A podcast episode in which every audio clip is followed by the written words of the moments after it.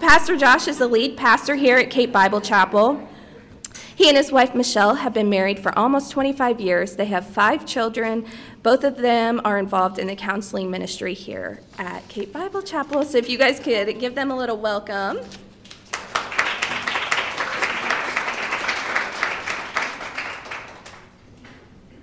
Well, I told her something about feeling out of place. Uh, but it is really great to be with you all. And uh, we're excited to be able to, to come and talk about marriage. Uh, when we think about the years that we've been married, uh, almost 25 years, but I can remember uh, seeing her when I was 15 uh, for the first time. Now, she didn't know who I was at that moment. Uh, but over the course of time, just to see how God sovereignly orchestrated our lives.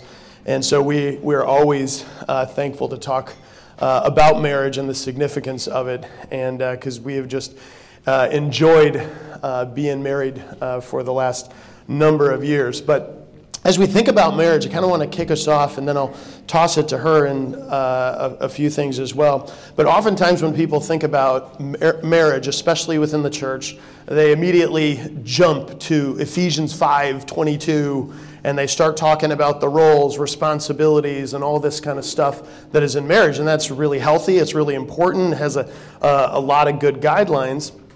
Uh, but I really think the precursor to that and a better and a good understanding that really informs Ephesians 5 22 is Ephesians 5 1. And it, Paul says this He says, Therefore, be imitators of God as beloved children and walk in love as Christ loved us and gave himself up for us as a fragrant offering and a sacrifice to God. And I think the whole goal of the mystery of marriage is really bound up in, it, in this reality that our marriages are called to be a fragrant aroma before the Lord. It's, a, it's an essence of worship before God. And Paul gives this Old Testament sacrificial language to talk about marriage being an offering of worship. And there's just a lot of sour marriages uh, that we've come in contact with that, you know, they, they don't smell like a fragrant aroma. Uh, they kind of stink. Uh, and the reality is, is you can be in contact with that and you can walk away and it's almost like, what is wrong with that? Well, what's wrong with it is they have forgotten to, that their whole purpose of their marriage is about being imitators of God and walking in love. Because that is the whole goal of, of Genesis 3. When he brings two people who leave their father and mother and cleave to each other and they become one, this oneness reality that has been created in marriage is something that is so profound. And when I talk about oneness, what I mean is this covenanted connectedness that is now created where two people who were formerly individuals now become one essence and begin to, to live together in a God honoring way. And when they do that, Ephesians 5 says, it looks like, and it's, just, it's supposed to, in God's eyes, and even smell like a fragrant aroma. Now, our marriage, well, I knew her when I was 15. Uh, we ended up getting married fairly young. I was 20, she was 21. Um, uh, you know, I would say it started out, you know, it's like, wow, this is great. And then it really went sour really, really fast. Um, and so I'm going to kick it over to her. She's going to talk a little bit about kind of what happened uh, in the course of, of our marriage. Okay, so I know marriage is a broad subject, and to try to narrow it down was quite difficult. But what we're going to focus on today is two aspects of marriage the aspect of forgiveness and the aspect of how to help one another grow in sanctification. And this aspect of both of those topics, you could spend three hours on each. And usually, when Josh and I are doing premarital counseling, I mean, we're two hours unpacking this idea of forgiveness. And I'm going to try to do the best I can in about 10 minutes to try to unpack this. But this aspect of forgiveness in our marriage was really difficult because we understood our aspect of forgiveness before our Heavenly Father, but between one another, for some reason, we missed it. And here is where and how we missed it. because the Bible warns me in Ephesians, in this same book, and also in Colossians, that we are not supposed to be going to the world and looking for answers and solutions. We're supposed to be going to God's word. And that was my problem and that was his problem is that we were looking to the world to figure out how are we going to live together when conflict and when sin comes about. And this is what it looked like. We looked like saying sorry. And I think if we can help define that term, that will help us understand there is a difference between sorry and forgiveness. And as we looked about in our marriage and we looked about in God's Word, how are we going to go about defining those terms and helping us understand what it looks like for sorry and what it does it look like for forgiveness? And also the impact with not just with us, but how we communicated that and teaching that and guiding our kids in understanding those principles. So the aspect of sorry, I want you to think of more of an accidental situation. I have a cup of coffee in my hand. Josh bumps into me accidentally. It spills on me. There's no sin in that. A sorry is when that comes about. Same thing with your kids. They spill a cup of milk. Accidental, sorry. And I think helping us understand the difference between sorry and then we come to forgiveness. Forgiveness, it deals with sinful situations. I can look in God's word and say, I sinned in this way because this is what God has said about sin. So, an aspect of if Josh and I are arguing, I mean, we never argued, did we? Uh, no, no. we never got angry with each other, did we? you were angry with me. but this aspect of my sinful anger coming out through my words, through my tone, through situations, through facial expressions, through body language. That is when a sorry doesn't come into play. This is when forgiveness comes into play.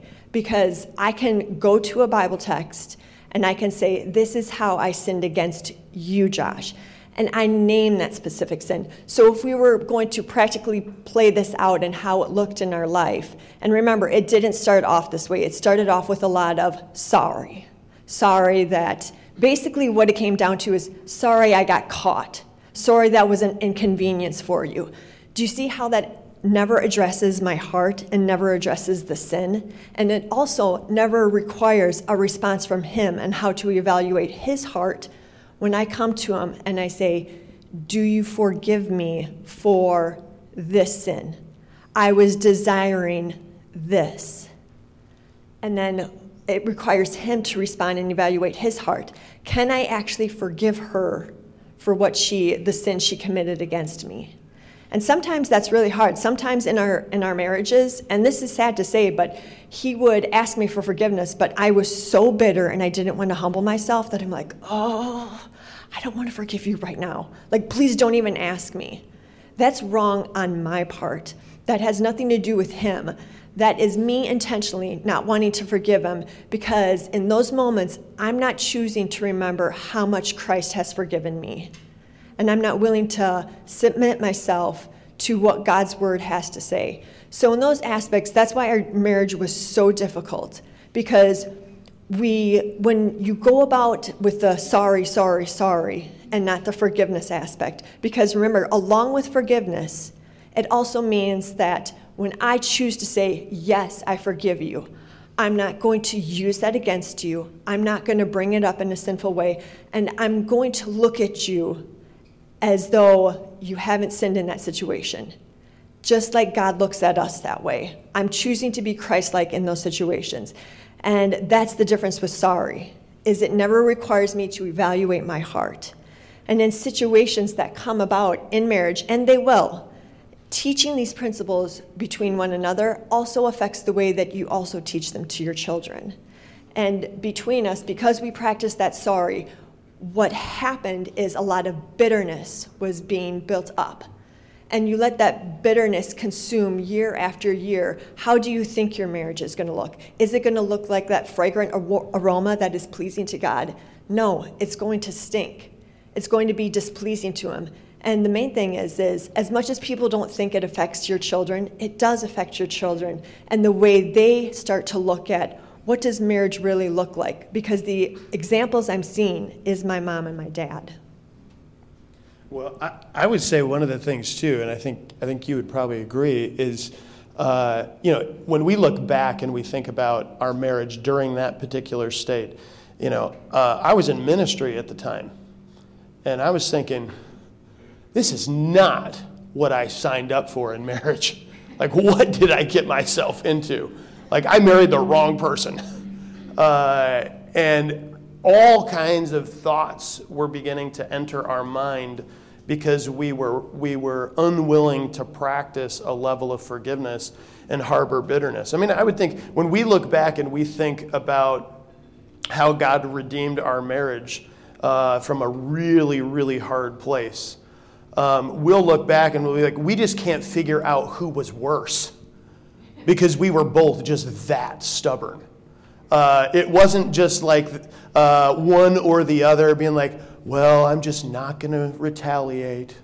It was literally like, here's, here's your gloves, sweetie. Step into the ring, baby. Let's do this. We were willing to argue. You know, some people aren't willing to argue. Oh, we had no problem with that. But it was fueled from this reality that our heart had become so bitter towards one another. Um, I mean, just to give you a picture of how hard it was for us uh, early, early on in our marriage, as, I, as we were both coming out of college, we ended up working at the same, uh, the same uh, merchandise store. We worked in the basement doing unpacking, but we worked together. We drove, we drove up to work together. We drove home together. Uh, I mean, it was nothing for us to just not talk to, talk to each other for like a week. We would drive home, we would drive up in silence, work in silence, come home in silence. And I, and I just remember just thinking, I, I, want, I don't want this. This is terrible. And, um, and it was hard for us. And it was only until the Lord brought us into contact with a person who unfolded the truths of, of, of forgiveness for us that helped uh, begin to start shed some light on my own heart and frankly, what I realized, it wasn't her. Um, I mean, she had issues. Don't get me wrong, uh, but but I think I had I think I had more of them, um, and uh, I would say that that was a huge turning point for us. Don't you think? Uh, I remember coming back, learning various components of principle uh, on forgiveness. I mean, what was our afternoons like when I would come home? Uh, God, God does these funny things because he has such a sense of humor. He's like, You're so stupid, Josh. I'm going to send you to go start a master's in biblical counseling. That'll help you. like, okay, yeah, this is great. Uh, I want to do something. Uh, what, what was it when we started to come home after that? Well, there was just a lot of discussion time between us. Like, um, I would say, as he was getting, like, it was both like we were getting counseled, counseled from people, counsel from the Lord, and it just helped us as we grew in our sanctification to start putting on, I would say, the, the mindset of biblical glasses and to start to filter what the world is saying to us through God's word. And like I said, we realize a lot of how much we look to the world for our solutions instead of God's word. And growing in that like i said it wasn't an overnight thing. It wasn't one year. It was years and still practicing this filter aspect of just like here's what the world says but what does god's word say? Mm-hmm. Yeah i mean I, I remember coming home on those occasions and uh, like walking in the door you know it used to be an it used to be an exciting thing like coming home but after components of like being convicted for two three hours straight the hour drive home was like I'm to have to repent. Like, this stinks. Like, I'm wrong. But what was starting to happen in my heart was I was starting to view my own sin bigger than the sin that I saw in her life. And I saw myself, and she started to begin to see herself as the bigger sinner in the room. And all of a sudden, we realized that we really needed forgiveness from the Lord first and then we would be able to lay, that would lay a foundation for the forgiveness to each other. And it really was transformative. It wasn't a, a light switch kind of mentality. Uh, we still see remnants of times where we can want to hold on to things and we have to remind each other. There's those silent moments now where we know what we're asking each other. And I always find like when I come to her or she comes to me and I say, you know, you know, here's what I did, here's how I sinned, here's what I was loving, here's what I was thinking. You know, I don't have anywhere else to go. This is the thing God tells me to do. I can't go anywhere else. And I pose those words like, Do you forgive me? And like, I'm just like standing there in silence, like, Come on, come on, please. You know, or she's doing it vice versa. You know, sometimes it's, I realize what's at stake, what I'm asking her. Like, she, I'm, I'm asking her, please be merciful to me. I know what I did. I know how I hurt you. I need mercy. And when we recognize how powerful, forgiveness is powerful because mercy is really, really sweet. And, and uh, when we found, when we began to see that, uh, it, it started to change and it started to change so rapidly that I just began to start, I mean, it was just like the way that I loved her then was different it wasn't about me anymore. Um, that's where I was, I think where we were both bad was this idea of really unfolding what was going on in our own heart. You know that verse in Proverbs chapter 4, verse 23, where it says, Guard your heart with all diligence, for out of it flows the issues of life. Uh, I thought, well, out of her heart flowed her issues, and I was being affected. uh, that's how I was applying it. And I think that's partly how we were both applying it, and it got us in trouble. And so um, in the midst of that, I don't think, I mean, even early on, I mean, I was not good at drawing out your heart. No, well, neither of us were. Because when you're looking at he's the problem or I'm the problem, who are you concerned about? Like, let me just tell you where you are sinning. And then vice versa with me. And that was the situation, like I said, the, the aspect of forgiveness helped us. And even taking it, I would say, a step further, when I am done asking Him for forgiveness, I also add into it is there anything else? Did I forget anything? Did I miss anything? Because what does the Bible tell me about my heart? I already know what it tells me it's deceitful, it's wicked.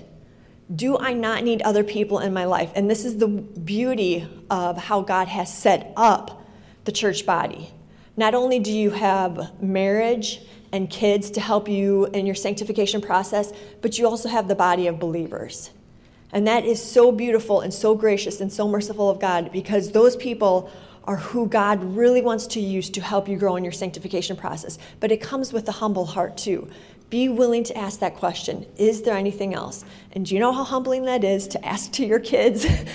is there anything else that mommy missed? But in that, you're also trying to teach your kids what it looks like to be a sister in Christ or a brother in Christ to the body of believers. Because remember, I know they will always be your kids, but they're not always going to be in your home. Are you training them on how to live in this covenanted community of the church and amongst the body? And as part of understanding that forgiveness, then moves into how am I going about understanding what my heart is desiring?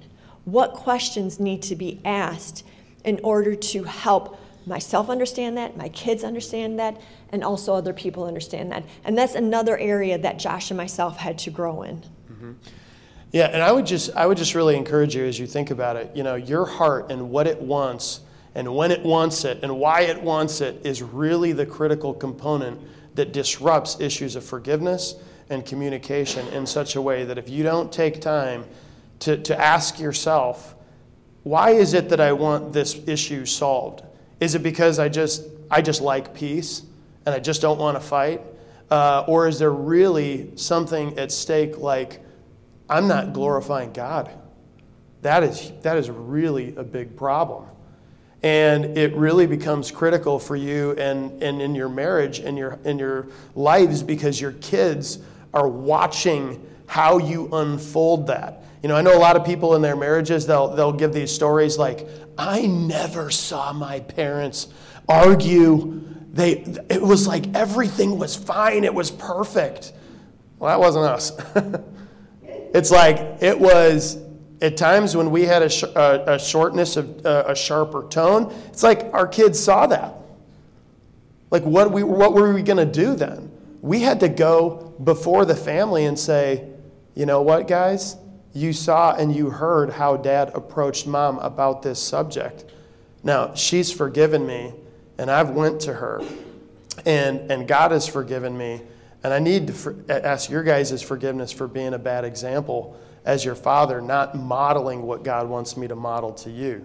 Because don't think, like your kids are being interacted with so many different uh, components in the culture. I remember once when my kids came home after they heard, uh, they had heard a scenario where uh, another friend's marriage, uh, whose, whose parents were getting a divorce and their marriage was falling apart. And, and they said, Would that ever happen to you? For you and mom? And we could go back and say, You remember what we've been practicing in forgiveness? You remember how we've been laying these foundations? No, we're not going to do that because we have committed and covenanted together that we are going to forgive even when it's hard. And that's what we do as a family.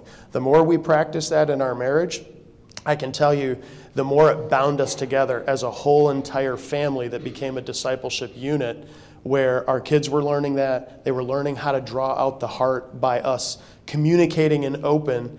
Um, and now, when we do coffee time, where it's, you know, we can't wait for that, uh, we've got older children now who are in their teens uh, who I just had a conversation. It was with Annika, and she said, like, I'm getting tea and I want in on coffee time. like, you guys get too much time together. Like, let us in. Um, and they want in to talk about what's going on spiritually, how they're processing life. And we're able to, to sit down with them, each one of them in different times, and welcome them in to those kind of heart probing questions so that they're learning what real, genuine relationships look like. Um, uh, we're, we're just delighted to be able to say, you know, partly that our marriage is really a, just a work of God's grace. It's because we're doing something special what we're doing is trying to follow the Lord, and we didn't always follow the principles of the, of the scripture as clearly as I feel we do now. Um, so she got a lot of things right, and it helped me. Uh, and, uh, and so it really helps us as, we, as we've moved on into the future in our marriage. Um, I know our time is running out, and like I said, there's so much more to say on this. Like I said, we spend two hours on forgiveness, like two hours on the heart um, and just drawing that out. But there are some resources over there that I think will help you on your path to understanding this more. So check out those. Um, Take a picture. Uh, I wish I could give them all. Uh, I wish. Uh, but at least we want you to know some of the resources that we've used over the years to help uh, drive us back to the truth, bring those principles um, uh, to, to recall to our mind. Uh, These are some. These are a couple of really important ones, especially. I think some of you are familiar with this. This aspect of wise words for moms. It just does a good job with, um, once again, drawing out the heart. It has um, questions. This aspect of uh, like heart probing. These are questions to ask to draw out the kid's heart, like the sin, what what the child's um, sin situation is, the heart probing, the reproof to put off, what to put on, and additional verses. So this is this is a new one, obviously. Mine is marked up to the hill. I, I've used it so much. Um, it was for the kids, it was not for me. um, just here's another one uh, checklist for parents. These are just, like I said, aspects that you can use that are there to help you understand. Because sometimes in the beginning, it's like, I don't know what questions to ask my kid. I just want them to stop doing that sinful thing. But this helps, this is a guide that can help you in understanding what questions to ask, what verses to go to in these situations. A lot of good resources over there. Another one that um, I highly recommend everybody to read. I'll hold it up because I think you can all hear me, right? Okay. Um, Gospel Treason, um, Understanding the Idols of the Heart. This is a fantastic book. I have read this numbers of times pretty much every counseling situation um, that I'm in, I have them read this book. This is another perfect one, Idols of the Mother's Heart. And then also. Grab the other one too on um, what did you expect? Um, this one on the far back side as well.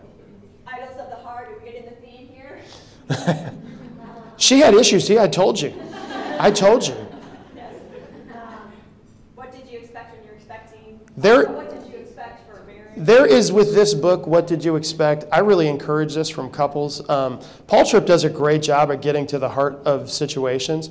Um, if, if, you, if you Google that, what you'll also find is he did a marriage seminar series that you can pay to download a video. And I always encourage couples as a husband and wife um, this is something you can watch together and spur conversation on about what God is doing in your life. It can be very devotional, and it gives you an avenue to, say, if you're saying in your marriage, well, what can we do?